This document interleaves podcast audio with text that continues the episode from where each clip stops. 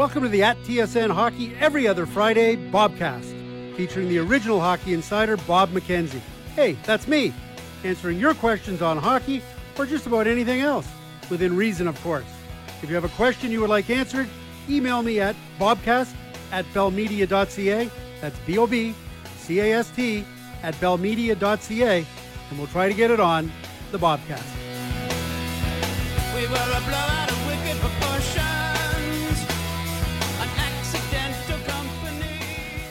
Hey everyone, and welcome to the At TSN Hockey Bobcast, Volume 2, Episode 2.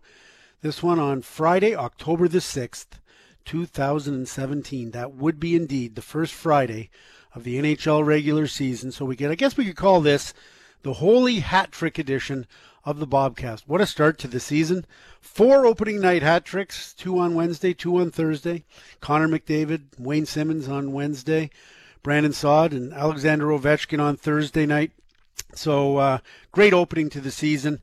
Um, I really do believe that uh, there's a chance we, we're in really a golden age of hockey because when you look at the level of play that Sidney Crosby's at, and and where he was at to, to take the Penguins to the the Cup last year. And when you look at what Connor McDavid did the other night, oh my God, have you ever seen anything like that second goal?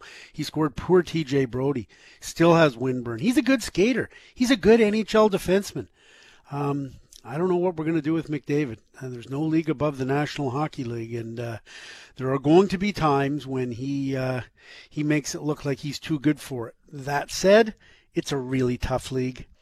Everybody makes adjustments, and uh, I would assume the the sledding will still be tough on some nights for Connor McDavid and Austin Matthews and all this great young talent. But the bottom line is there is so much great young talent, so exciting. Um, the, the beginning of the season is always good too because we always seem like we get a lot of goals and we get all sorts of great comebacks and and we're all excited because now the games mean something and it's back on and we've got stuff to talk about. And sooner or later, the coaches will find a way to grind it down. And uh, a few weeks from now, we'll be going on and on about there's not enough offense. This is a problem. That's a problem. So please do remember McKenzie's Law. And how bad is that so early in the season? A third person reference. And not only a third person reference, but I'm ascribing a law unto myself um, but simply, anybody who knows me knows that I've been saying for the better part of the last 10 years. Uh, enjoy the first two weeks of the season, but please don't pay no never mind uh, to what goes on. Don't read too much in positive or negative, team or individual, in what you see in the first two weeks. It can often be a mirage. Um, now, when you get to the three week mark, as I like to say, you've got to take note of the trends, good or bad and start to allow that, hey, it's three weeks in. This may, in fact, uh, be something that's uh, that's either good or bad for your favorite team or your favorite player. But I always say by four weeks in, book it. Uh, what you see is what you get. Now, that's not to say things don't change over a season, but um, I firmly believe four weeks into the NHL season, uh, everybody's kind of fully formed and uh, like I say, what you see is what you get. So keep in mind that uh, when we get to um, Halloween, um, what you see is what you get. So, uh, but in the meantime, enjoy. It's been a busy week for me. Um, Monday, I went down to the NBC studios in Stamford, Connecticut with Darren Dreger, and there was a big planning meeting. Uh, had lots of people in: Gary Bettman, Bill Daly, people from the National Hockey League, Stephen Walkom, Coley Campbell, basically everybody associated with NHL head office to come in and they make a presentation on what uh, their expectations for the season are, and uh, our, our own internal group with. Uh, executive producer Sam Flood and everybody else goes over the the year at, at NBC. Um, quick shout out, of course, to um, Eddie Olczyk, who's uh, battling uh, cancer. Um, and, and, wasn't able to be there, but he, he was able to be there on video, so that was great to see Edzo. So all the best to him in, in his battle. Um, and obviously, uh, we all miss Dave Strader very much. Uh, passed away uh, after his battle with cancer just prior to the, the beginning of the regular season. So, in any case, uh, as I said, busy week. Got down to NBC in Stamford on Monday, which was great. Um, flew right back to Toronto on Tuesday, did the season preview at TSN Tuesday night, and then got up Wednesday morning and flew right back uh, to New York and up to Stamford, Connecticut for the uh, opening of the season with the, the Pittsburgh St. Louis game and Philadelphia and uh, and San Jose. Um, so also I should point out uh, with this being Thanksgiving weekend in Canada, happy Thanksgiving to all the Canadians. Happy Columbus Day weekend to uh, to our Americans. And and I must admit that uh, as I do this podcast, this is a week where I've been a little sleep deprived because of the schedule that I just laid out for you. And you know, when I was a young guy, I didn't need any sleep at all. Um, two, three hours, no big deal. Four or five hours, that was a good night's sleep. Four or five hours. Um, if it happened to be no hours for some reason, that was fine too. Um, I, I, could skip a night of sleep and next day work and grind away, and it would be fine, no problem. I was a, a veritable machine in my younger days.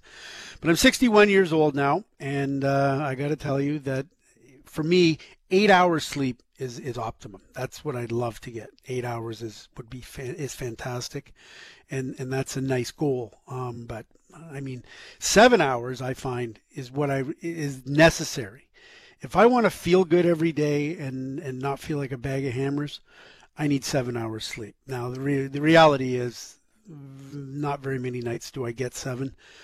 Um, but that's uh, certainly the goal. You know, hockey's a nighttime game, so there's games on at night, and then there's the, the, late games on the coast, which sometimes I stay up for depending on the circumstances, sometimes I don't. Um, but my job, in addition to watching games at night, is very much a daytime job, including relatively early, early morning radio hits all over the country. And, uh, uh, communicating with people over the course of the day and then watching games. So it's a day and night job, which is fine. I got no problem with that. But um, when you start to factor in travel, and as I said, uh, in Toronto to New York to Stamford on Monday, back on Tuesday, and then back down on Wednesday, um, basically on those travel days, the best you can hope for for a night of sleep is six hours. And uh, so, and quite often it ends up being a little bit less than that. Now, if you happen to read my Twitter timeline this week, you will know that I did have a little bit of a an episode Wednesday at my hotel near LaGuardia Airport, and uh, that's a reason probably why I'm talking about sleep. Now, I, sh- I should point out that these trips to NBC are what I call real in and out things, and and I am very much a creature of habit. Um, I take the same 10:15 flight out of Toronto to LaGuardia every Wednesday to go to NBC. Um, I eat breakfast at the same place at Pearson International Airport. I have the same thing for breakfast. I've got my normal routine for getting through security and uh, and uh, U.S. Customs. Um, real creature of habit, so that's great. I, I land at the airport in uh, LaGuardia usually before noon, get a shuttle to the airport, go to the hotel, check in, grab a little lunch, do a couple of hours work and prep. Around 3 p.m., NBC sends a car service. They pick me up at the hotel and they ferry me up to Stamford, Connecticut, where I go in. We have a production meeting. We do this and that, do a couple of hits in the pregame show, one in the first or second intermission, back into the car service, back to my hotel, usually no later than 10 or 11 o'clock at night. Uh, get on Twitter, watch a game or two on uh, the NHL package on my iPad, uh, get tired by midnight, go to sleep, get up at 6 a.m., and head home. Um, that's the routine. So, like I say, the best case scenario for these nights is to get six hours sleep. So, and and I when I check into the hotel, I know that listen, it's uh, I'm I'm probably not going to spend any more than nine or 10 hours in that hotel room, and six of those nine or 10 hours are going to be sleeping. So it's a pretty low bar when it comes to what's necessary for a hotel. This is not a vacation. I don't need the fanciest hotel or what have you. So it's all based on convenience and getting in and out as efficiently and as quickly as possible. Now, I used to just stay at the LaGuardia Marriott. It's right across the road from beautiful LaGuardia, everybody's favorite airport and a very short shuttle ride. It's a Marriott. If you've been to a Marriott, they're all the same basically. This one's got some miles on it, like LaGuardia, but it was fine and dandy. But then along the way, I I decided to uh, go over to SPG Starwood, and I know they're linked now, and I know they're all owned by the same people. Um, but uh, and and you can get points for either one, and you can transfer the points back and forth, and I do. But to get the stays and the nights and to get your status up to where you want it to be, so you get a few perks here and there. Um, you got to stay in one or the other to try and generate those. And I and I decided that I was going to go the Starwood route. So there's no star there was no Starwood uh, hotel property right beside LaGuardia, but there is one in Flushing, New York, which is just a little further away. So um, for the last uh, year or two. I've been staying at the uh, the Sheraton in Flushing, and it's been great. Um, now it, it's a little more inconvenient. The shuttle you end up waiting 15 20 minutes for it you you get the shuttle and it's 15 20 minutes in there so it can take 40 minutes to get to the hotel whereas if you're staying at one of the places right beside LaGuardia it's uh, five ten minutes to get there. So you, you lose a half hour along the way but the people treated me great at, at the sheraton. It's a good spot. It's uh, flushing is uh, is is a massive chinatown which is really kind of cool. It's got a lot of character to it. Uh, there's lots of things to do if you do decide to venture out. But quite frankly like i said i'm in my room for a couple hours doing some prep in a car service up back done boom all done. So anyways this year i noticed that Starwood SPG now has a new property right beside the Marriott, right across the road from LaGuardia. It's a, uh, I don't know how you pronounce this. Is it a loft or a loft? Probably a loft. Anyways, I'll call it a loft, and if it's a loft, so be it. So, anyways, they if, if you've ever been to an aloft before, they they're sort of uh, funky millennial uh, places. Uh, all bright colors, orange and purple and pink, and everything's this funky minimalism. Uh, every all the, everything's not it's like low low chairs and and low couches and no carpet. And it's like a loft and exposed exposed plumbing and fixtures and and what have you. But as i say it's neither here nor there. And the, and everything's sort of scaled down from what you would normally expect from a hotel. But you know what? It's close. It's clean. Uh, it's brand new. And uh, i get my uh, spg points and stays. Uh, what could be better than that? So on monday myself and Darren Dreger checked in there Monday night, and it was great. It was clean, quiet, comfortable, everything you want. Uh, got the shuttle back and forth, and I thought, okay, you know what? As much as I love the Sheraton and Flushing, and the people there are great, this is a little more convenient. So, boom, Bob's your uncle. Aloft it's going to be. So on Wednesday. Uh, I stayed there again. Now I came back from my NBC responsibilities, and um, when I came into the lobby on Monday night, when I came into the lobby at 10:30 or 11 o'clock at night, it was empty. It was a ghost town. It was quiet as a library. I came in on Wednesday night, and without a word of a lie, if, if there were there had to be close to 100 people in this open lobby where, if you know in a loft, the, the, they don't really have a front desk. They have a little pedestal in the middle of the lobby, and it's surrounded by their little restaurant and their bar, and everything's just open like a, like a loft. And uh, and, and I came in, there must have been a hundred people in there and it was it turns out it was a, a corporate group that were all staying at the hotel and they all must have been in, in the area for meetings meetings or whatever and so it was uh, it was cooking. I mean, it and and and because there's no carpet and it's all kind of lofty with high ceilings and uh, what have you, it was really noisy. The din of just people talking and the background music from the bar and everything else, it, it was really loud and crowded. And it was, hey, it was kind of cool. I was thinking of having a drink and and talking to some people, and then I said, "No, nah, need my rest. Going to go to bed." Now, I did happen to end up with a room that was I knew was going to be too close to the lobby, and I knew that noise might be a little bit of an issue, although I never could have imagined that there'd be almost 100 people in there drinking and, and what have you at uh, that time of night at an airport hotel. So, anyways, I went up to my room, closed the door, and I'm like, oh, that's not too bad. I can live with that. I watched Connor McDavid uh, score his hat trick on my iPad. I started to get tired close to midnight, turned it off, and while I could hear a little bit of the din from the uh, um, the, the, the, the lobby bar and what have you, I went right to sleep, no problem. About 3 a.m., loud arguing right outside my door. Two really, two men, really loud, foreign voices. I don't know what language they were speaking, but they were really loud. Fair enough. It's a hotel.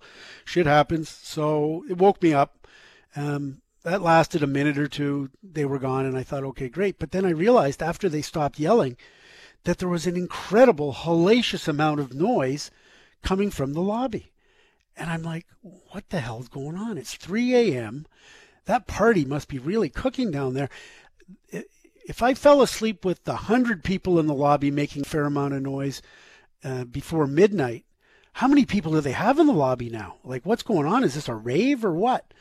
So I thought, you know, come on, three o'clock in the morning, time to time to shut it down. I need my sleep. So I stumble around my room. I go over. I find the phone. I hit the button for the front desk.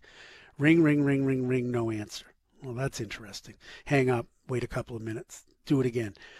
Ring, ring, ring, ring, ring. No answer. Ah, now I'm starting to get pissed off. So I keep this up. And literally for 15 or 20 minutes, I keep hitting zero or the, the front desk thing and, and nobody's answering. There's nobody home. Um, and, and apparently there's a massive party going on in the lobby. And so maybe I guess the, the night manager or the front desk people were partying. But in any case, I wasn't happy. Now I'm starting to get pissed off. So I decided I better go investigate what's going on here. So I had to get dressed, go out of my room. Now I'm on the, I could walk out to a mezzanine that overlooked. And when I walked out of my room, I looked over and there were probably only 15 or 20 people in, in the bar area.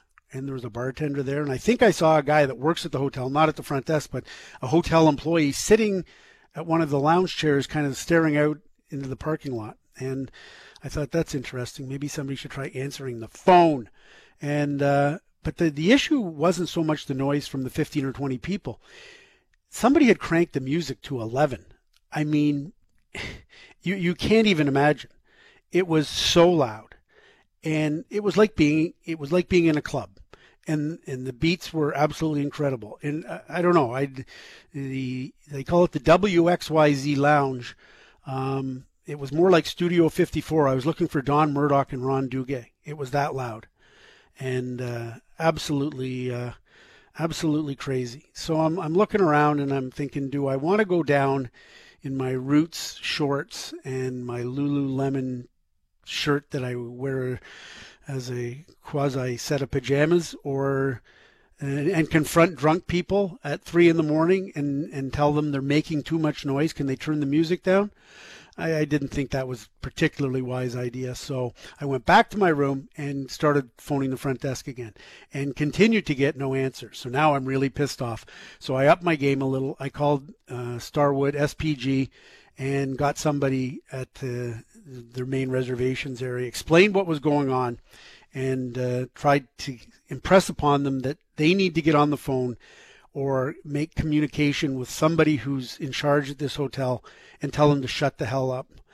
And uh, the woman was helpful enough to a point, but uh, this is one of those ones where if you've you know you're going to the emergency room and you're really in a lot of pain or you're bleeding and they're asking you what your address is and then they start asking you how many years you've lived at that house and and a whole bunch of stuff that they want to update your profile well this poor woman on the starwood line wanted to do that with me.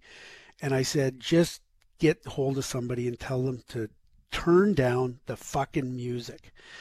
And and that became the theme for the next little while. So, anyways, nothing happened, and I continued to uh, phone the front desk, and nothing happened. And then finally, about 3:45 a.m., somebody answered the phone when I called the front desk, and I said, "Yeah," and I explained the situation. I said, "It's 3:45. Your music's on 11. I'm trying to sleep. Turn down the fucking music." And the person said, "Well, I'm just the bartender." And I said, "I don't care. Turn down the fucking music."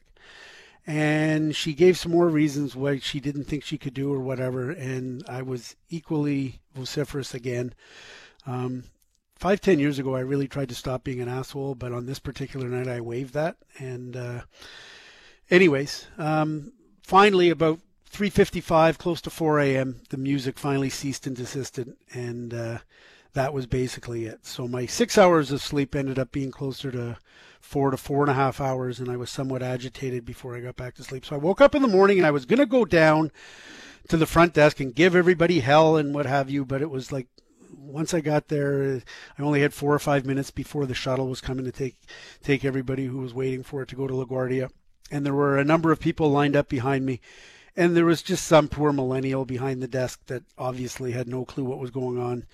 Or maybe they did. I, I don't know. But in any case, I decided that I was going to be wasting my time explaining this whole story to somebody when I needed to get on the shuttle. So instead, I went to LaGuardia, checked in for my Air Canada flight, and um, decided to take to Twitter. So I took SPG and uh, Aloft to task and immediately got a direct message on Twitter from something called SPG Assist, which is apparently a 24 hour service, which is good to know now that uh, um, maybe they can turn down the music.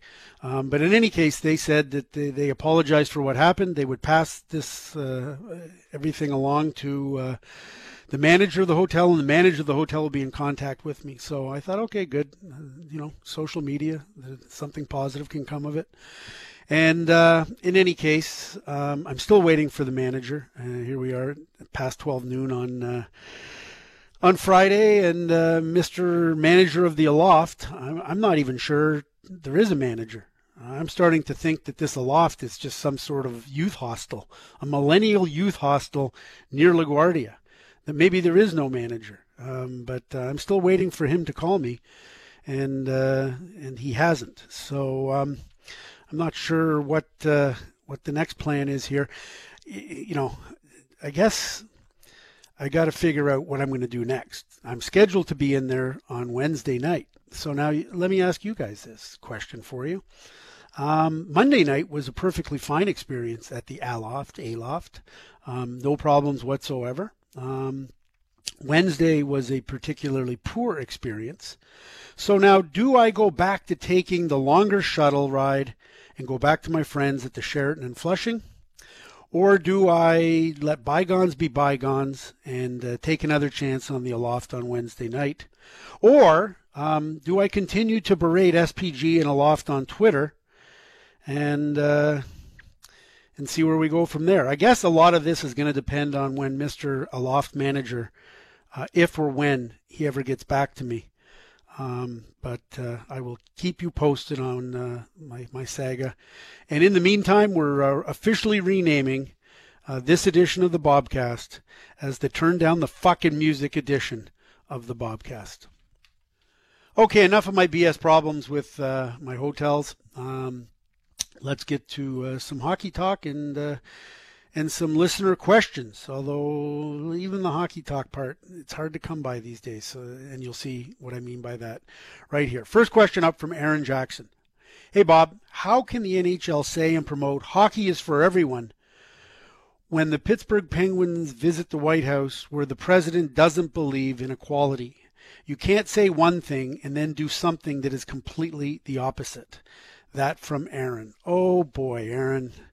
Well, well, well. Welcome to hockey, politics, and the intersection. These are interesting times that we live in. And it is an interesting and complex issue, so let's wade into it a little bit here. Um, but before we get into the specifics of the Pittsburgh Penguins, by the way, the Penguins, I believe, are scheduled to visit the White House on October 10th. So uh, next week, not too distant future. In anyways, um, my policy, if you want to call it that, um, especially when it comes to Twitter, um, but also just you know generally speaking when I do a game coverage or whatever, I don't talk about religion and I don't talk about politics. And if you go through my Twitter feed, for the most part, um, I don't go there. Um, I try to focus more on the news and breaking news you know, trade signings, firings, whatever. Um, and also use Twitter for a whole bunch of other things, goofy stuff. But um, like getting them to turn the music down or figure that out, but that's another story.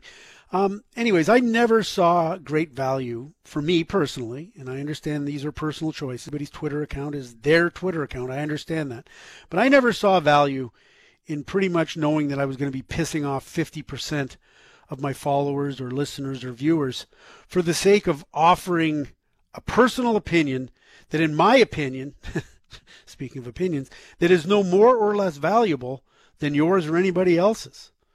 Does it really matter what I think about this or that, especially outside of outside of hockey, what my politics or core values are? That said, um, I think it's pretty obvious the times we live in. You can't put your head in the sand and just say, well, sports and politics are separate. They don't ever cross over.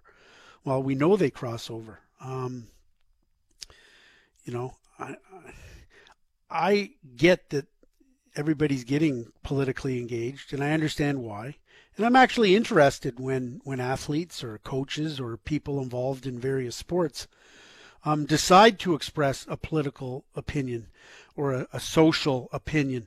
Um, because I find I find that interesting because those those are the people that play and administer and run the games, and it's always interesting to, to hear what they, they say.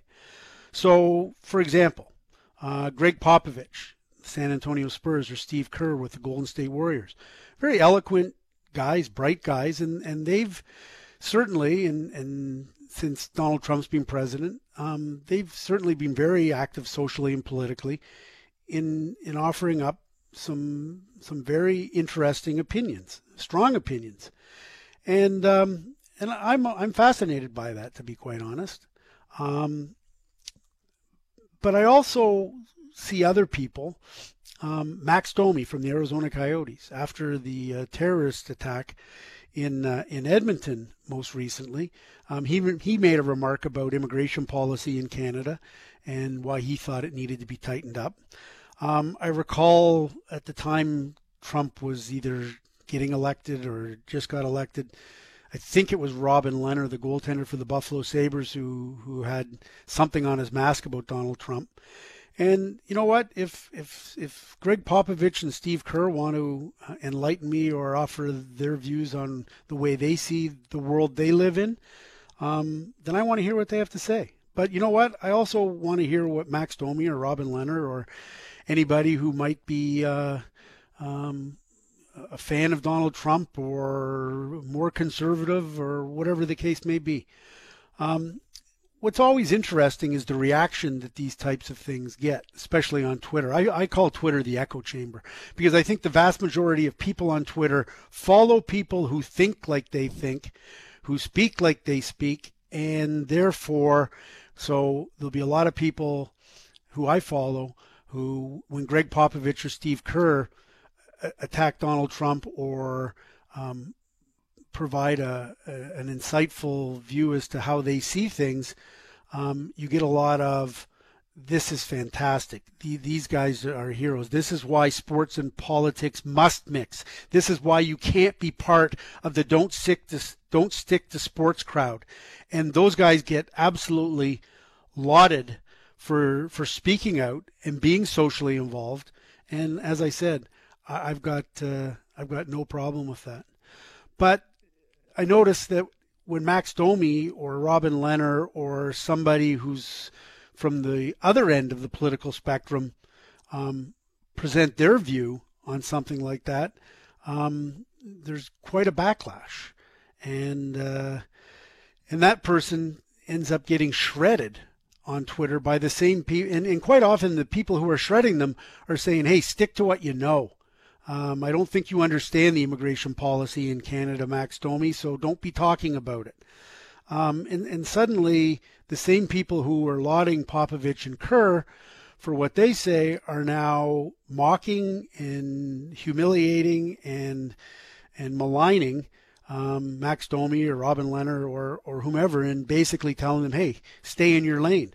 And and I think a lot of the attacks become really vicious at times, and which I really find ironic because so much of what Popovich and Kerr are talking about is is is how you treat people and your core values of of being a good person. And uh, and I think there are a number of people out there who are absolutely in favor of that until they get somebody in their timeline who who doesn't share their view of the world, and suddenly they uh, they become pretty vicious and, and, and go after them and uh, and become about as mean spirited and vicious in denouncing those other people as they are righteous in in lauding the other guys. So I, I, I see guys go from kumbaya to killer in, in 140 characters uh, or 280 now that some people get 280 characters for Twitter and I'm I'm not one of them by the way, uh, which is fine. 140 will uh, will do it. So um, so anyways,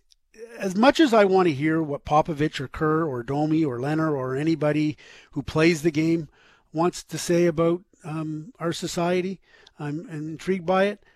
I really don't give a flying, you know what, um, about most of what the sports media thinks about social and politics issues.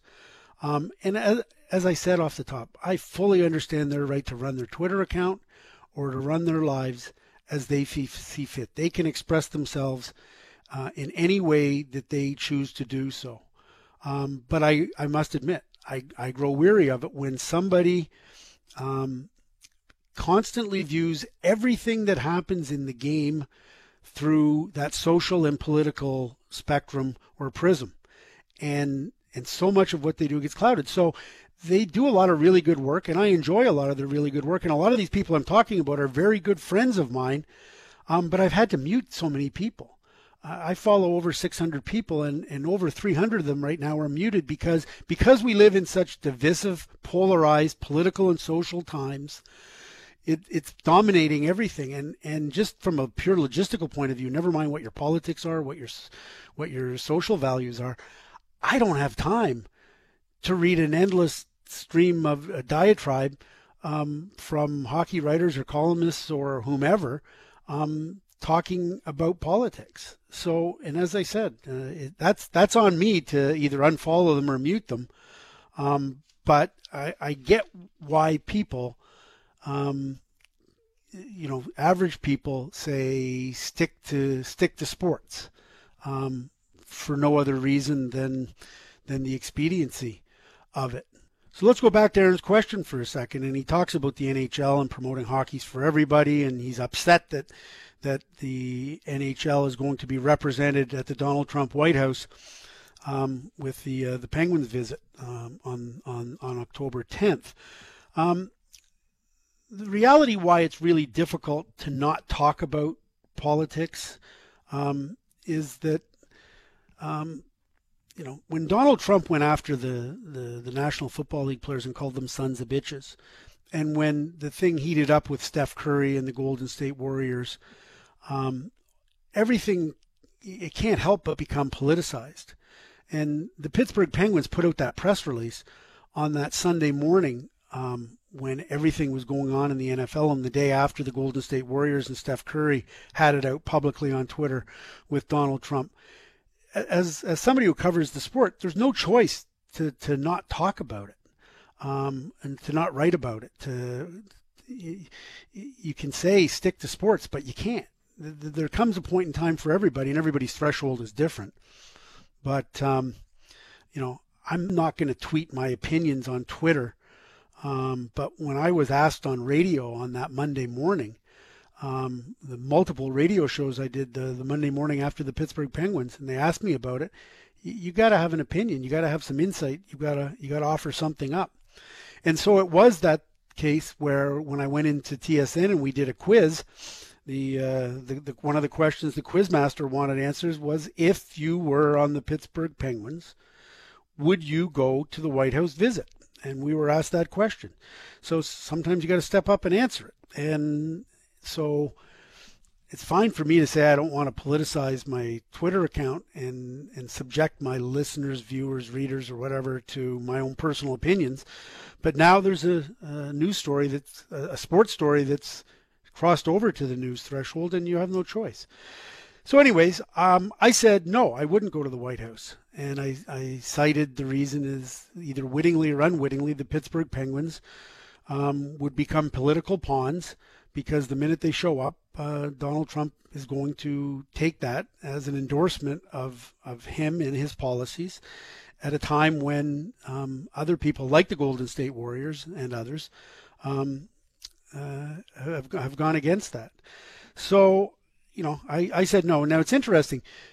I get a lot of attention for what I say because I have 1.5 million Twitter followers and I've been at TSN a long time and I don't usually offer a ton of opinions on things. So when I do, it tends to go a little bit viral. But what I found interesting about that quiz was that Dave Poulin, a former captain in the National Hockey League, um, and, and, a, and, a, really thoughtful, intelligent guy, um, said that uh, his answer to the question of whether he would go to the White House if he was on the Penguins, and he said no. I found that really fascinating, but that didn't get nearly the attention me saying it did. And I also found it fascinating that Jeff O'Neill, the O Dog, who's a real character and and tries not to uh, to be uh, too serious in his life. Let's just put it that way. O Dog doesn't uh, doesn't do serious very often. I was very surprised to learn that, that he too said he wouldn't go to the White House because I think for most hockey players, it's path of least resistance. What's the team want to do?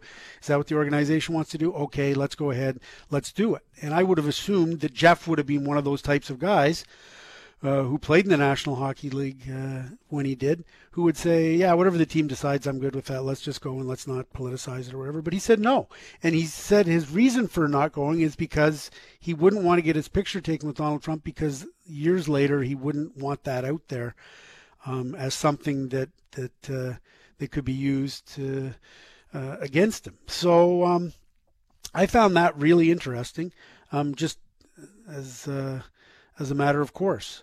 Now, when I said what I said, and TSN circulated the, the quiz wide and far and wide, it was obviously broadcast on, on the air, and they also put it up on Twitter. Um, but I didn't actually put it on my Twitter. I, I never tweeted anything out. Um, the reaction was pretty much predictable. I got a whole bunch of people, especially the ones that I follow, who said Bob is the best ever. This is why Bob's the best. Isn't he the great? He's got a social conscience. Way to go, Bob. Put me up on a pedestal like you wouldn't believe. And the other half, and just as intensely, was shut the fuck up, Bob. Um, stick to hockey. Uh, you left leaning libtard. Um, and on and on and on it went. And even weeks later, I'm still getting some of the people who are angry um, let's call them on the right, for lack of a better term, I guess. Uh, there's an elderly lady in Ottawa. I think she's elderly. If not, I, I think I just offended her by saying that she was. And and every few days since for the last two weeks, she's been tweeting stuff at me, and it's like, hey, people, I I I, had, I made one 45 second comment. It wasn't on my Twitter feed, and I'm still getting, which is fine. I listen, and I got a lot of this. Hey, I, I used to have a lot of respect for you, um, but I, have lost it now that you're uh, taking sides in these political battles. My my message to those people who lost respect for me because I'm taking sides is I don't care if you ever respected me or not. And and the flip side of that was. I never used to respect you because I didn't like your hockey opinions, but now that you're on the righteous cause of anti Donald Trump, um, uh, I'm a big fan. Well, piss off. I don't care whether you're a big fan or not. I got asked a question. I answered it to the best of my ability, and and that's basically it. So. Anyway, the, the hilarious thing is everybody thinks they know what your politics are because you make one particular comment.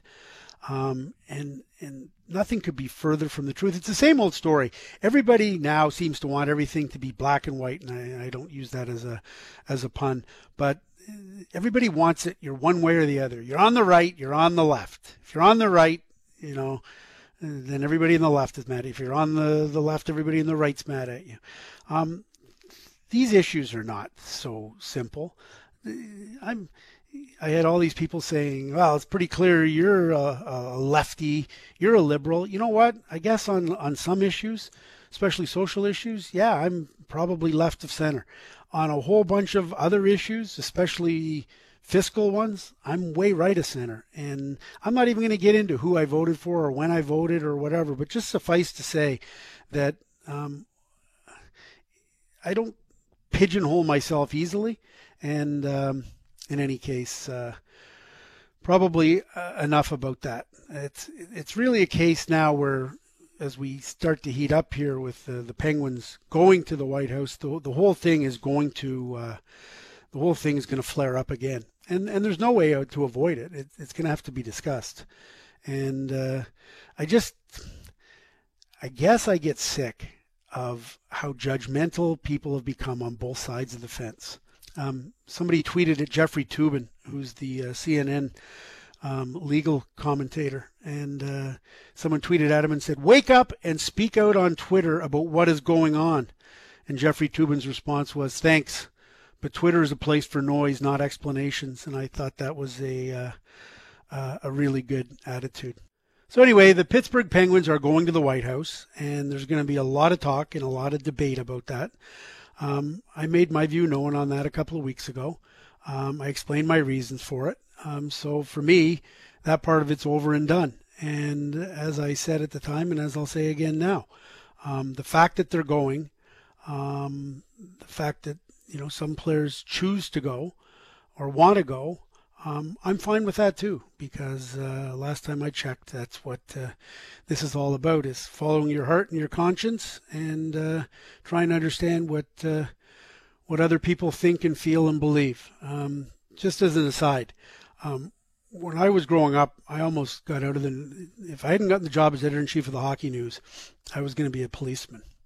Um, I always wanted to be a cop, and um, um, I think that people that go into service, be it a police officer, fireman, uh, the military, I just have an enormous amount of respect, um, profound respect for what they do. I think it's uh, I think it's courageous, and I think it's dangerous, um, and and all of those things. And as I've told you before many times on the Bobcast, I'm fascinated by military history and military things, and uh, uh, I, I, can't get enough of reading books about what it is to be a Navy SEAL and uh, the various values and, and, and what they have to do to become a Navy SEAL and the jobs that they do.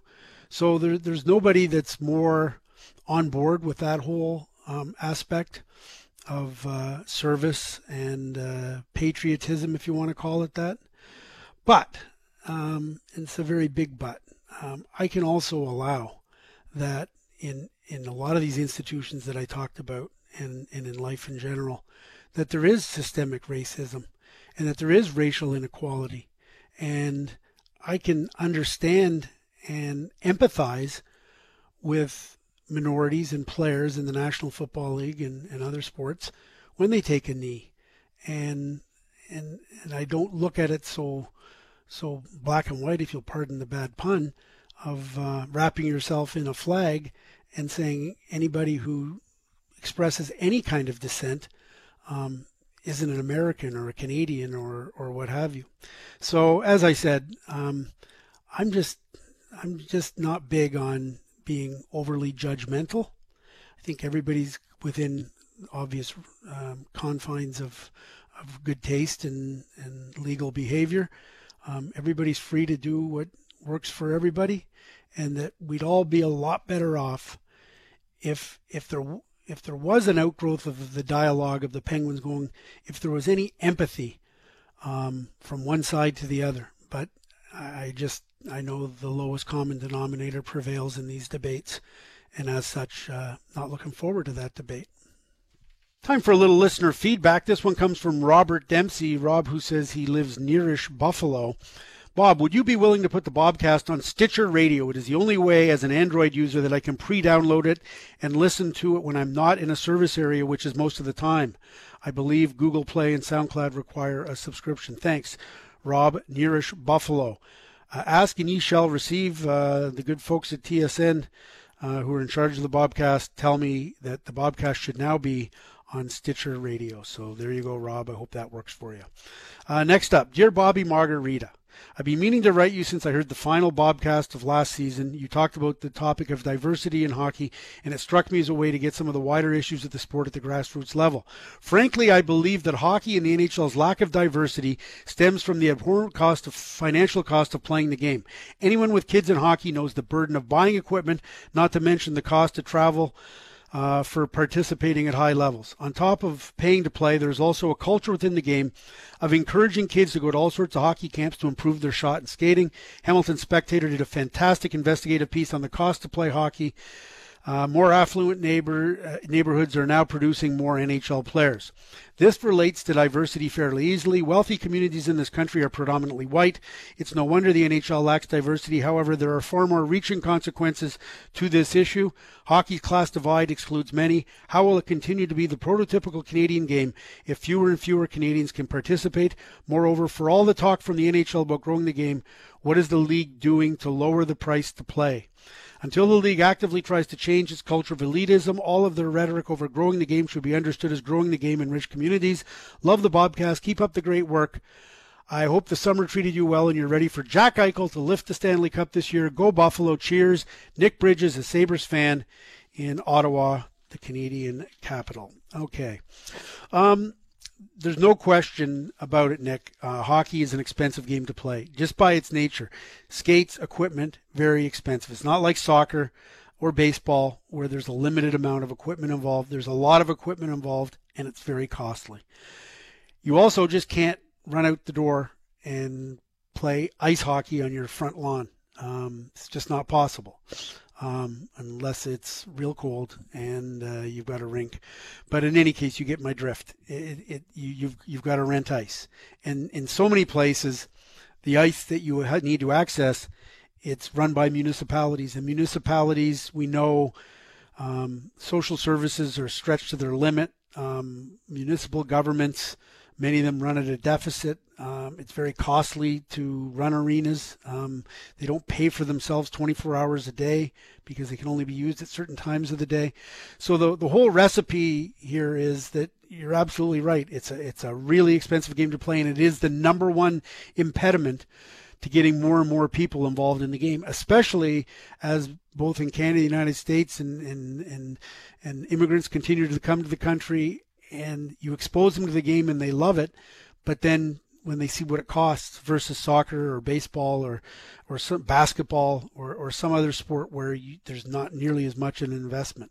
I'm not sure how you combat that. I think the NHL and the NHLPA, um, to varying degrees, try to do what they can here and there, but there, there's no question over the course of time, the cost to play hockey is going to significantly impact it at the grassroots level. And the less people who play hockey, um, down the road, it's going to impact the National Hockey League in a big way.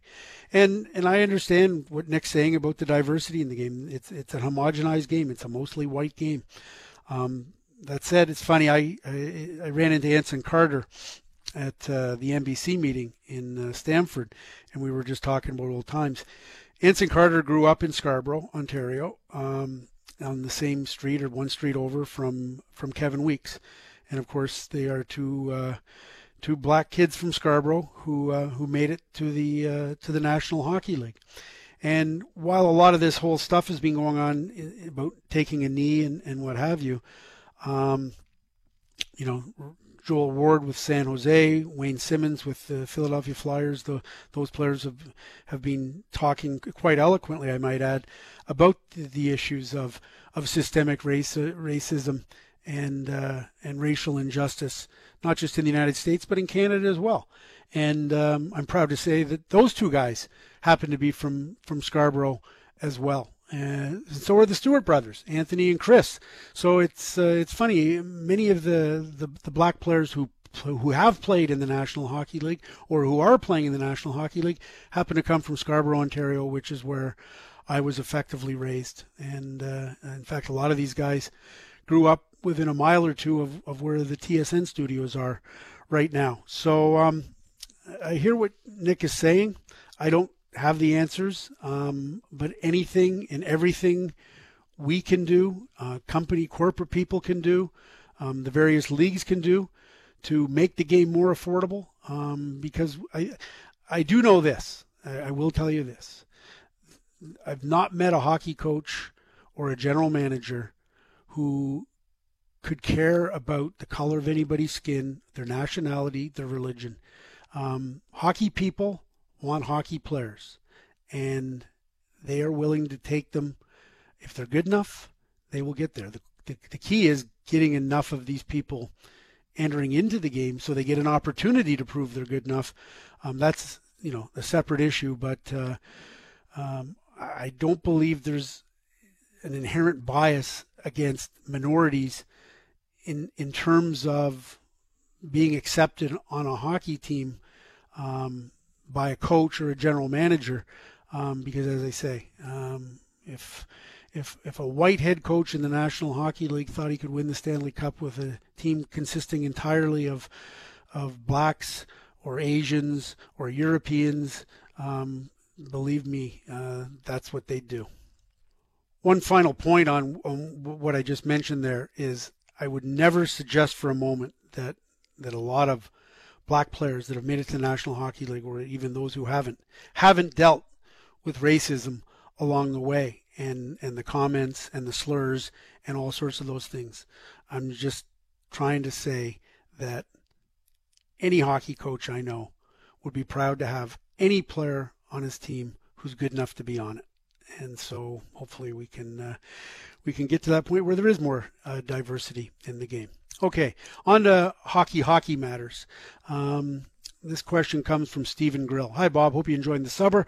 I find it only fitting I write in for the season opener, as I wrote you for the first episode last year asking for your favorite Nassau Cal- County Coliseum memory, which, by the way, was an awesome story and my very minuscule claim to fame in Bobcast history.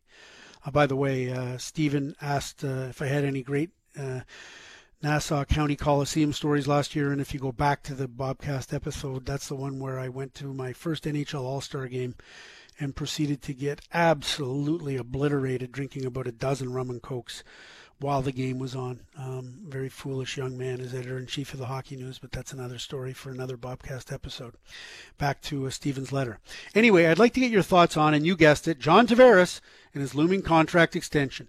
All of the Islander fans know the type of person and player that he is, but do you believe he is truly considering leaving the organization? He has been so important and loyal to the franchise, it is difficult to even fathom him leaving. Thanks, Bob, and looking forward to the Stephen Stephen Grill from Long Island, New York boy, oh boy, this is going to be something we're going to talk about a lot. And this is going to be something that New York Islander fans get really agitated about because they don't even want to think about the prospect or the possibility that John Tavares might not be the, uh, the the foundational piece of their franchise for the next eight years. Uh, Tavares' contract expires at the end of this season. He's eligible to be an unrestricted free agent on July 1, and he is eligible and has been since last uh, since this past July 2nd to sign as long as an eight-year extension with the New York Islanders. And the fact that he hasn't signed it yet um, has certainly raised eyebrows around the National Hockey League. Now, I know John Tavares really well. Uh, I think he's one of the absolute best players in the National Hockey League. He's also one of the absolute best people. And uh, he's a captain through and through. And I know for a fact that John Tavares is not going to say or do anything at any time to lead anyone to believe that he's anything but all in on the New York Islanders because he is all in on this season with the New York Islanders. But, and, and you knew there was a but there. If if it was a foregone conclusion that John Tavares was going to sign an eight year deal with the New York Islanders, it would have been signed by now. That's not, uh, and, and do not confuse that with me saying he's going to free agency, because that's not what I'm saying. But what I am saying is he could have signed this past summer, and he didn't. And in fact, not only did he not sign this past summer, but to my understanding, there has not been what I would call one substantive negotiation involving actual dollar figures between the New York Islanders and John Tavares. Now, listen, I think John Tavares has a lot of time for the ownership of Scott Malkin and John Ledecky, and for the general manager Garth Snow. And and I don't doubt for a moment that John Tavares really enjoys playing hockey for a new head coach, uh, Doug Weight. Not disputing any of that, the New York Islanders are an interesting situation. There are there are more variables with this New York Islander team than you usually have in similar type situations. And we'll use Steven Stamkos as an example. Very similar. Steven Stamkos was going to be an unrestricted free agent, went into that final year with the Tampa Bay Lightning, and it created an enormous amount of speculation, basically on a day by day, week by week basis that was a huge distraction all season long. Would Steven Stamkos come back? And for the longest time, we all offered our opinions. I said I didn't think he would. And as it turned out, Steven Stamkos basically got to the doorstep of free agency, looked like he was about to go somewhere else, when suddenly he reversed field and decided to go back to the Tampa Bay Lightning. So is it possible that John Tavares could wait until some time in the future, any time between now and July 1st, and end up back eight years with the New York Islanders? Yes, that's possible. But the difference between the Stamkos situation and the Tavares situation is that Steven Stamkos knew what building the Tampa Bay Lightning are playing in, would be playing in for the years, for however many years he signed with the team. He knew who his teammates were and had a reasonable idea of what this team is capable of, of, of having been to a Stanley Cup final, and and had a degree of confidence that this is a team that can contend for the Stanley Cup in his tenure with that with that organization.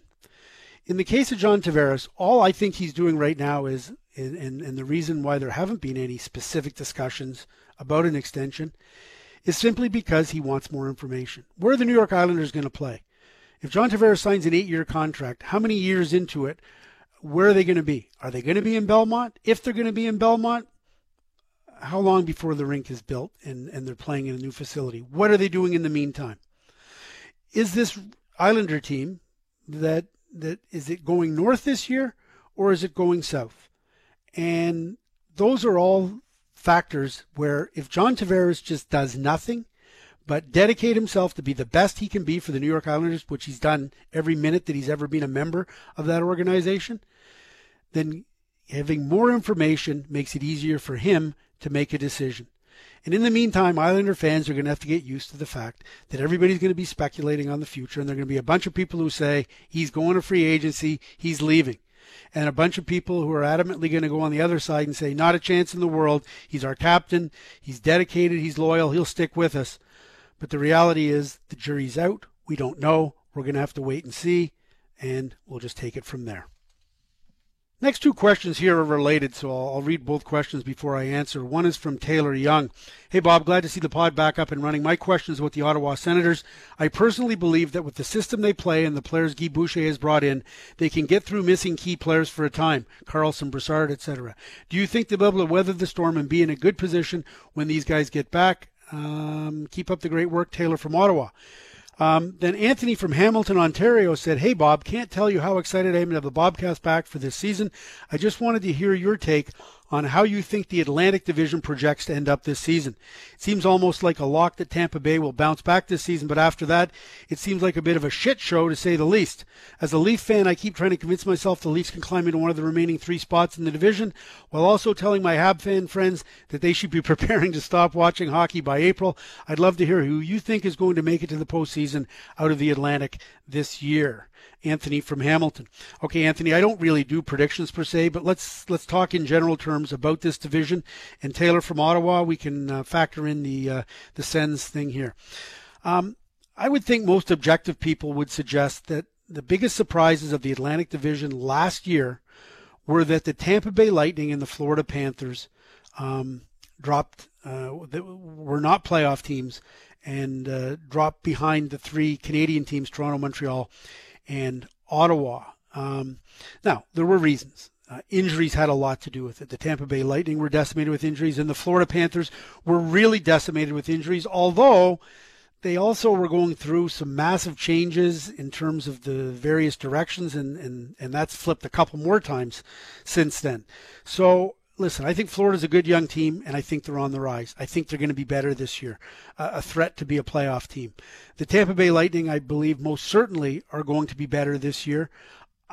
I, I, I hear a lot of people saying this is the team to beat in the Eastern Conference, or predicting that this is the team that's going to win the division and maybe win the East, or um, at least get to the Cup final. And um, I think they're real good, but I, I want to see what the absence of Jonathan Drouin's all about. I want to see how Mikhail Sergachev plays on the blue line and, and whether they have enough uh, depth and uh, um, talent on their on their blue line. So um, I think Toronto's trending up.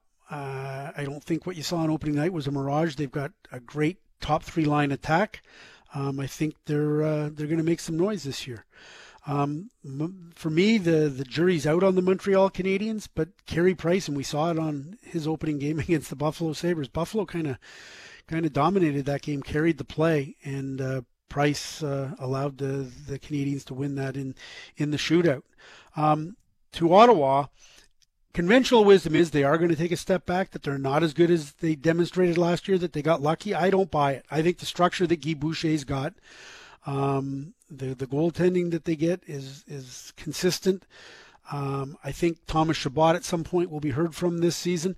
And and the best news of all, all Taylor from Ottawa is that Derek Brassard was in the lineup on opening night, so he's made a quick recovery from his shoulder uh, injury and surgery. And um, Erik Karlsson right now um, is, I think, scheduled to play on Saturday night. So um, some of the injuries that we thought might have torpedoed the Ottawa Senators um, are, are, maybe not going to be factors.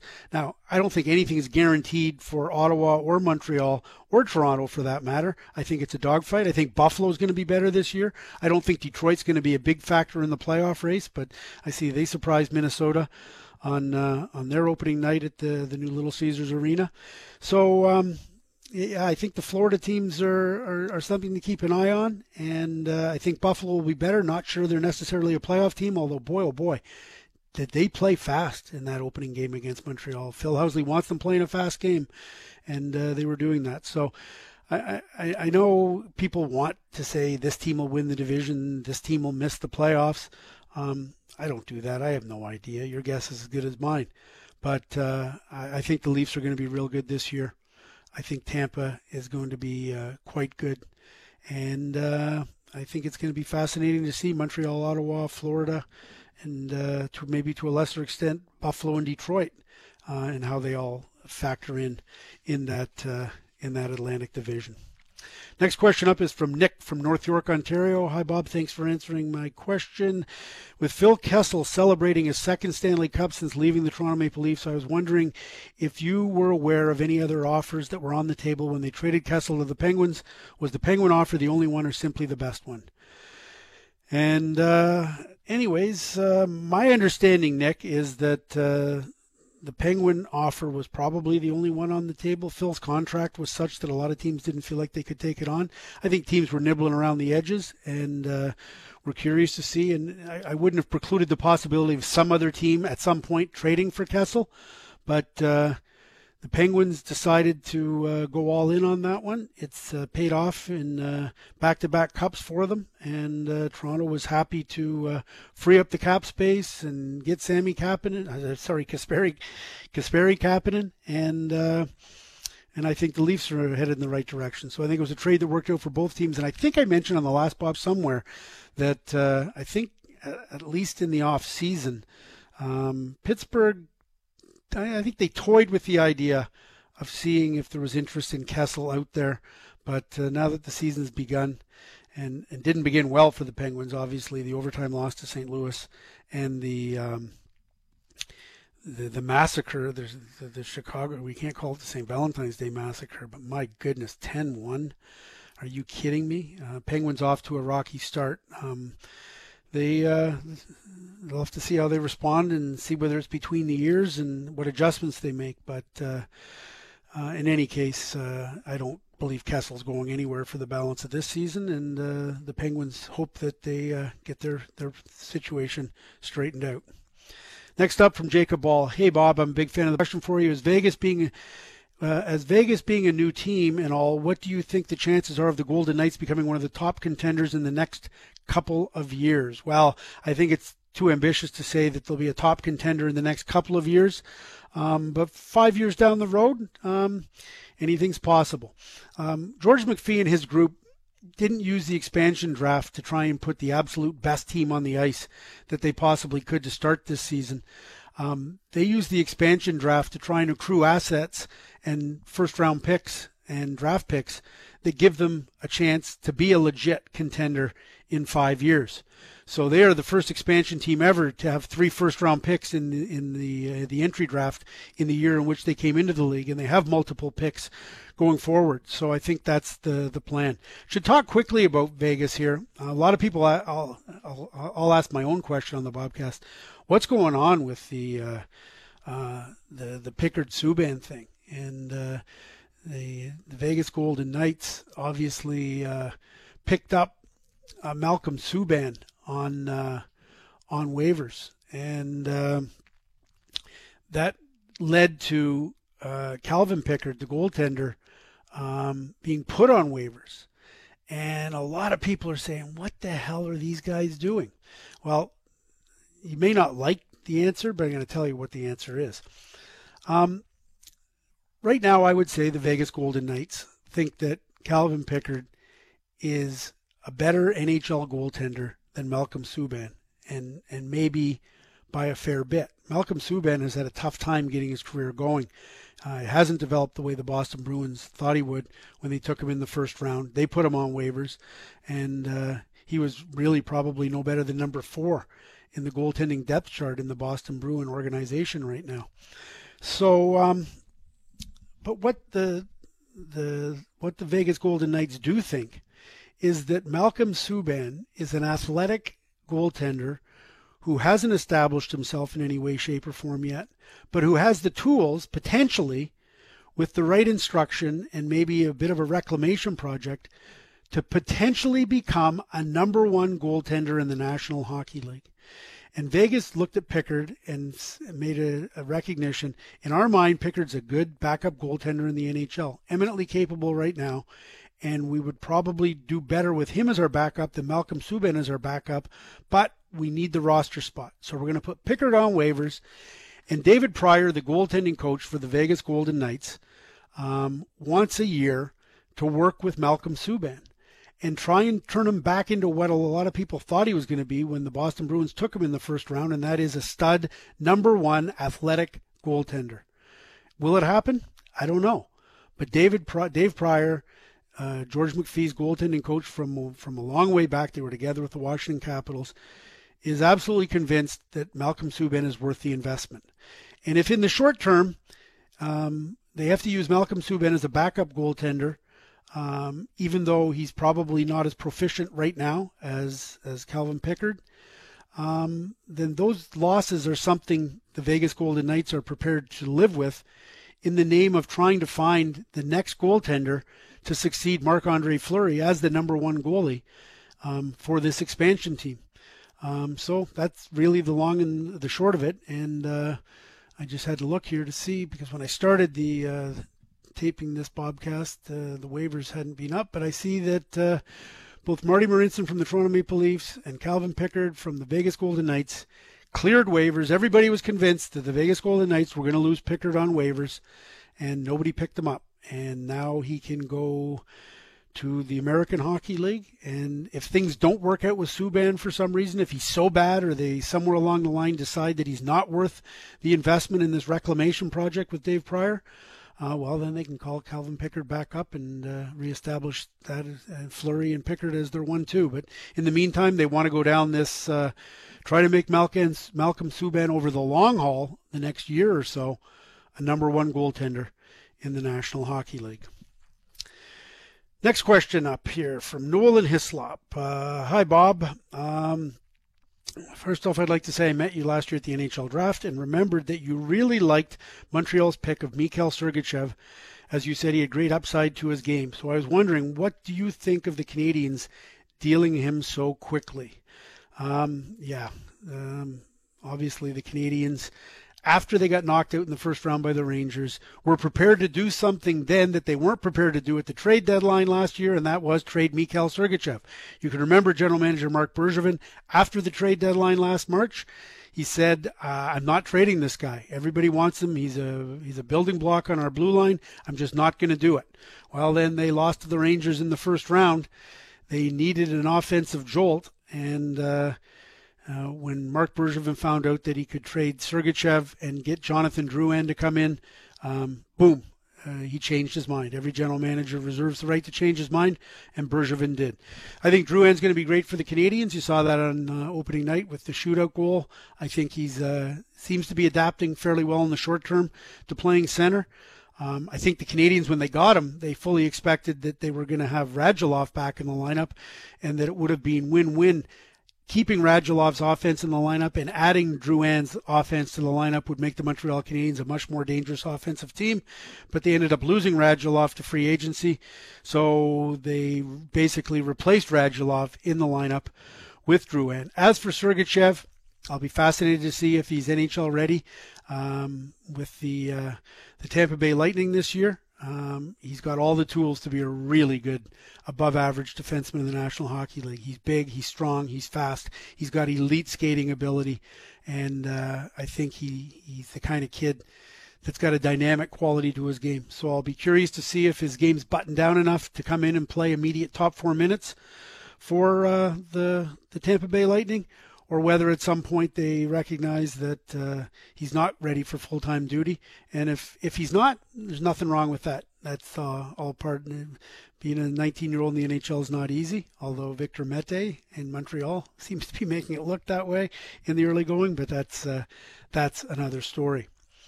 Uh, next from uh, next question, Kurt Garecki from Detroit, Michigan. Hi Bob, why do you think there's an emerging trend with young goaltenders coming out of strong rookie or breakout seasons and then continuing to have issues to stay in the NHL or have success? It just seems like performance issues for young goalies are becoming more commonplace with goaltenders like Peter Mrazek in Detroit, Connor Hellebuyck in Winnipeg, John Gibson in Anaheim, especially last year's playoffs, and even an older goaltender like Steve Mason this past year. Do you think scoring is getting better? Coaches are becoming harder on youngsters? Um, or youngsters are becoming more uncoachable. What are your thoughts here? Do you think goalies like Mrazek that have consistently faced adversity with their play will find a way to bounce back, or will they become journeymen? Great question, and I'm not a goaltending expert, but here's one thing I do know.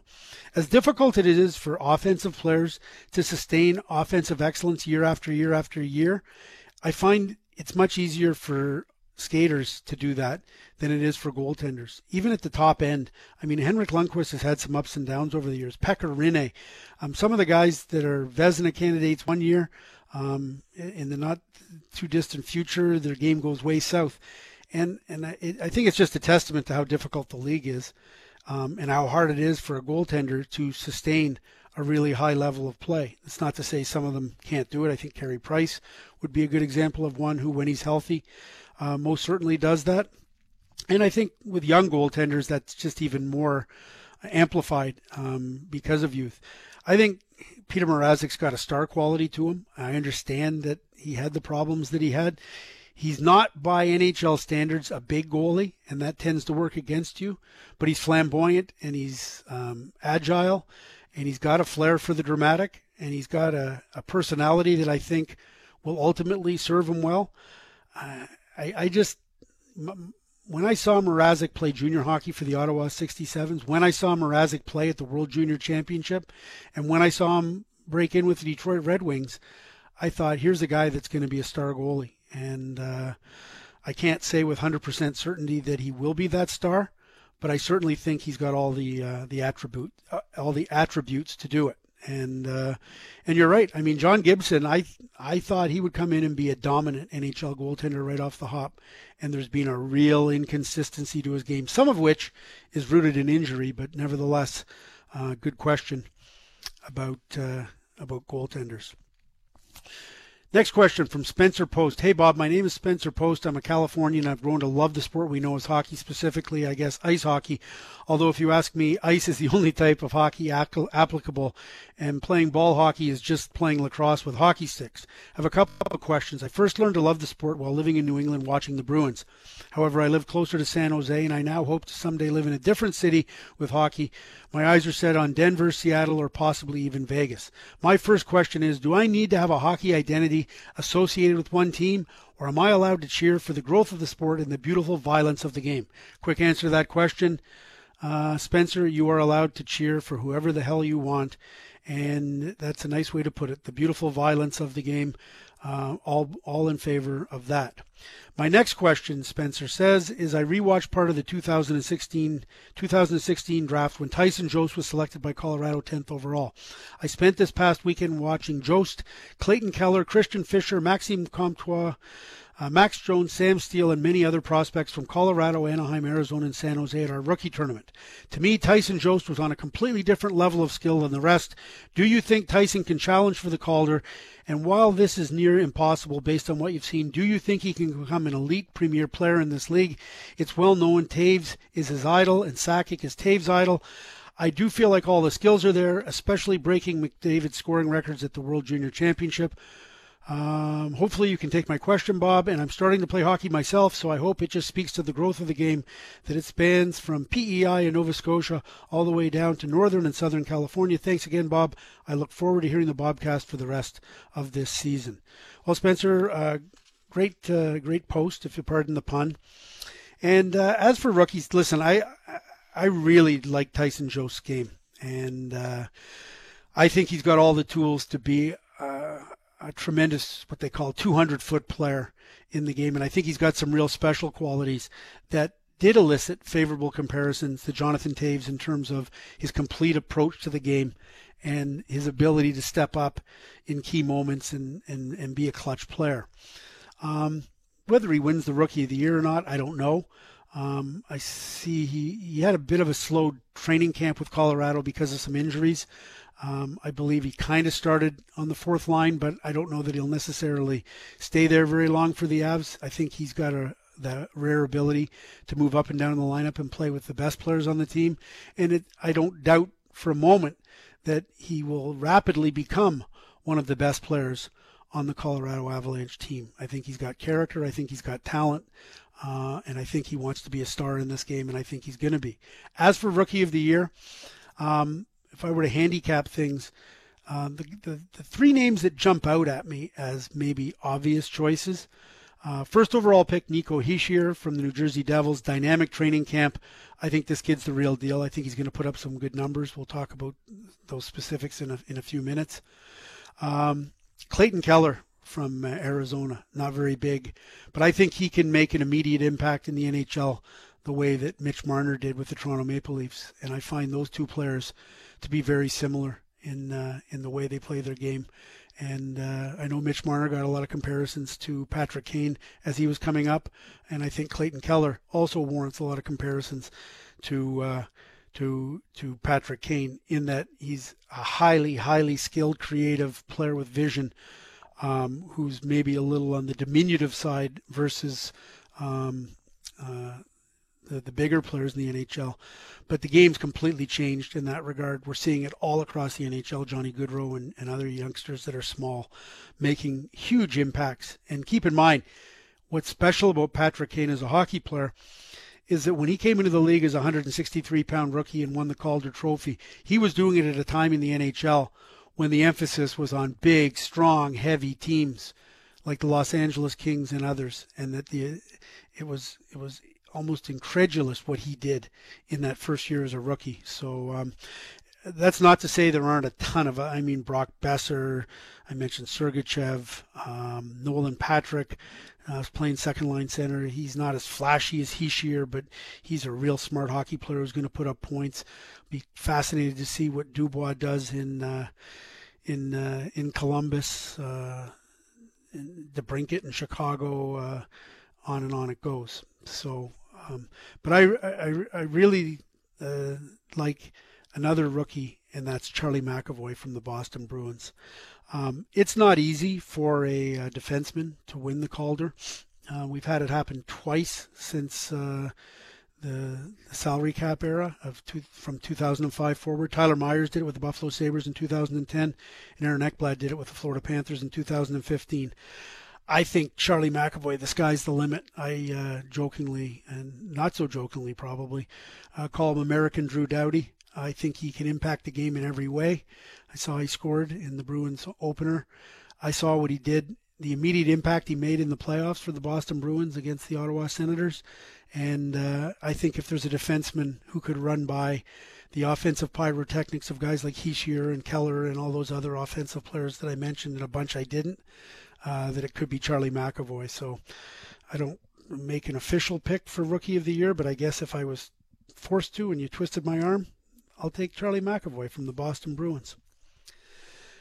Okay, uh, next question related to the last question comes from Blair Youngblood. Hi, Bob. Uh, my question to you is regarding Nico Hischier. After seeing how well he's done in the preseason, three goals, one assist in three games, what do you think his point total might be this season? Also, where do you see his overall seeing being once he hits his prime? I think, uh, as far as the second question goes, his overall ceiling, I think Nico Hischier is going to be a star.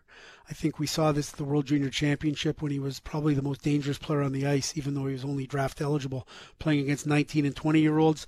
I think he's got an amazing ability to score goals. I think he's a fearless player who, even though he's not the biggest guy in the world, has plenty of hockey strength to go to the areas where he needs to go. I think he uh, he has an amazing ability to make plays, be creative, uh, make everybody on the ice a threat to score a goal. um, but he's got e- enormous finishing power as a skill player himself. I don't know what his precise numbers might be this year. I looked at this past season. I mean, the bar keeps getting higher and higher for these rookies. Auston Matthews, 40 goals, 69 points. Patrik Laine, 36 goals, 64 points. Nylander and Marner also had 61 points. So you're seeing the top guys, top rookies last year all got between 60 and 70 points, and the, the high end guys got you know 35 to 40 goals.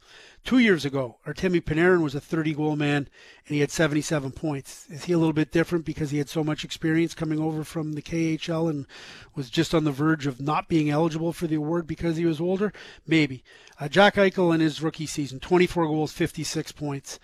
Um, in the in the prior years, uh, uh, the year before that, uh, Stone, Mark Stone, uh, Johnny Gaudreau, uh, those guys all ended up with 20 to 30 goals and 60 to 70 points. So we're starting to see a trend emerge here where that 60 to 70 point mark is where the, the elite rookies fall into. Um, I don't want to put too much pressure on any rookie because sometimes they do stumble out of the gate, uh, even if they have a strong preseason. But uh, I don't think it's unreasonable to expect that Nico Hischier could be that uh, uh minimum uh, 20 to 30 goal guy, potentially more than that, but let's not make expectations too high on him. And has a chance to be in that 60 to 70 point range if things were to go well with him. But in any case, he's a dynamic, exciting player, and uh, the New Jersey Devils are lucky to have him. Next question comes from Keir Shaw. Uh, with the news just coming out that the Oilers have sent Jesse Puljujarvi back to the American Hockey League and Pierre-Luc Dubois is looking good to make the Columbus Blue Jackets, how has the perception shifted about the top few picks in the 2016 draft? Is the consensus now that the Jackets made the right decision, or do the majority of scouts execs still like Puljujarvi's long-term potential? Great question. Um, Keir uh, brings up an interesting point. It's funny. Uh, I would have expected that that because Auston Matthews and Patrik Laine came to the NHL and made immediate impacts, I would have bet big money that Jesse Puljujarvi would have made the Edmonton Oilers in his first year and maybe not put up as many numbers, uh, especially on the goal scoring front, as uh, as Laine and Matthews. But I thought he'd be an everyday player for the Oilers in his rookie season. He wasn't. Um, it's not a big deal. Uh, everybody develops at a different time. He needed more time to adjust to the smaller ice and get his game in order and earn the trust of head coach Todd McLellan. But it is interesting that here we are in a second year and he's back down. Now, yeah, I think he had a much better training camp, a much more representative training camp of what he's capable of. And I won't be surprised if he's back in their lineup sooner rather than later um, this season. Um, but I was still a little surprised that uh, he didn't make the grade and that Kailer Yamamoto um, the 2017 first rounder from the Edmonton Oilers, uh, another small guy, small but mighty with a tremendous amount of skill, is getting his opportunity. But uh, Yamamoto only played five, six minutes in his first outing. I'll be interested to see how short his leash is as they look at the 9 10 game threshold and whether Puljujarvi might be coming back. As for Dubois, um, the year that uh, Matthews went one, Laine went two, and Dubois went three, uh, I was mildly surprised that Columbus did that um, because I thought Puljujarvi was the consensus number three guy, but the Blue Jackets were convinced that uh, that, that Dubois was the better long-term bet, and um, he's had a good camp, and they expect him to be an everyday player for them. Although that determination will once again be made once we get into regular season games and Columbus's openers tonight. Um, so um, We'll, we'll monitor the situation. Those two players will always be linked. We'll always look at them. But here's the bottom line with 19 uh, year olds in the National Hockey League uh, it's, it's a marathon, not a sprint. And whatever Dubois does or doesn't do, whatever Puljujarvi does or doesn't do this season, uh, the real testament as to what these guys are all about will ultimately be decided two or three years down the road. And so that's when we'll make uh, that final determination. Okay, I've droned on way too long today. Uh, let's get down to the final couple of questions here. Uh, first one from Greg Smith. Do you agree that overall the NHL season is too long with the playoffs going into June? June. Hand in hand with this question, do you feel that shortening the number of exhibition games during preseason would help? My reason for asking is the Leafs and Montreal iced near starting lineups the other day in preseason. Well, Greg, I don't think there's any question the NHL season is too long, certainly in terms of when it ends. Um, but we're always going to end up in June. There's not much we can do about that. For starters, there has to be 82 games. They're not. We would like less. A 68 game season would be great. A 72 game season would be great. It would be so much better for the players. But the economics of the game dictate that they're not going back from 82 games. So get used to it. And the problem is, if you start the NHL regular season any earlier than the beginning of October in U.S. markets where you're competing against the World Series, the NFL, um, and all those other great things, uh, US, American-based NHL teams try to schedule as few games as possible in October, and they would never want a game in a regular season game in September. So we're kind of stuck starting when we are starting. Um, I would like to shorten training camp. Uh, shouldn't be any longer than 10 days. The players they come now, they're in perfect shape. Give give a 10 day training camp with maybe three or four exhibition preseason games. But again, that comes back to economics. Um, those season ticket packages are sold on the basis of multiple preseason games, so that would impact uh, the bottom line for NHL teams, and nobody's going to um, uh, do that. The good news, I guess, um, outside of the fact that uh, NHL players aren't going to the Olympics, that's not the good news. The good news about the Olympics is that at least the seasons not going to be later this year because we take a two or three week break to shut down for the Olympics. We all want NHL players at the Olympics. It's not going to happen. But, anyways, the season's not going to drag out longer because of an Olympic break. And it didn't start later this year because of the World Cup. The fact that we started the season on October the 2nd instead of a week later like we did last year is at least encouraging that maybe we can start the cup final before June and not drift too late into June. Okay, final question comes from Bill in Detroit. Uh, hey, Bob. Thanks for the new edition of my podcast listening. For this week's question, I was wondering with their vast catalog and your love for the band, why did you choose All Tore Up by the Tragically Hip as the theme song for the podcast? And could you please list your uh, your top, as time allows, five or ten top hip songs that are on the Cottage playlist and why? Love your work with the Overdrive crew. Thanks again and have a good day. Well, I'll tell you what, Bill. On the uh, my favorite Tragically Hip songs. Um, at some point later, I'll, I'll get to that. We'll talk about that in a second. Um, but as for why I chose All Tore Up, I don't really know. I love that uh, In Violet Light album. I think it's vastly underrated. I love the opening of All Tore Up. It, it tends to get me excited. Um, I'm 61 years old, but I still act like a kid sometimes. And on nights when I know I might be going out drinking, um, All Tore Up to me is the, the perfect uh, pre drink, pre go out on the town song. And uh, it gets me fired up. So uh, when I do the Bobcast, I like to get fired up. And All Tore Up gets me fired up. So uh, that's the answer to that question. And as for uh, the, the hip catalog and coming up with my favorites or ranking them or whatever, um, we're going to have to do that at some point this uh, this season. Absolutely. Um, always thinking of my pal Gord Downie and the Tragically Hip. So I would love to do um, a Bobcast uh, devoted to uh, my favorite hip songs, and uh, that Bobcast edition is going to be called the Turn Up the Music edition of the Bobcast. Thanks for listening.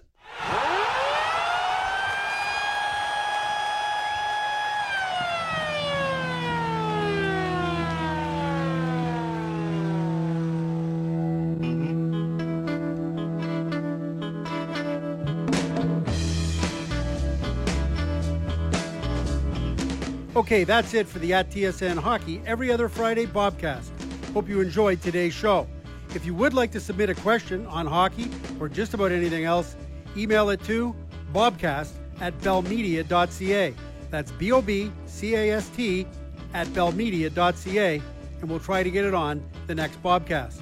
Be sure to follow me on Twitter. That's at TSN Bob McKenzie. And for great hockey coverage all year round, follow the at TSN Hockey Twitter account and make TSN.ca your source for all things hockey, especially for the Tuesday and Thursday editions of Insider Trading with myself, Darren Dreger, and Pierre LeBrun. Thanks for tuning into the Bobcast. See you next time, and have a great weekend.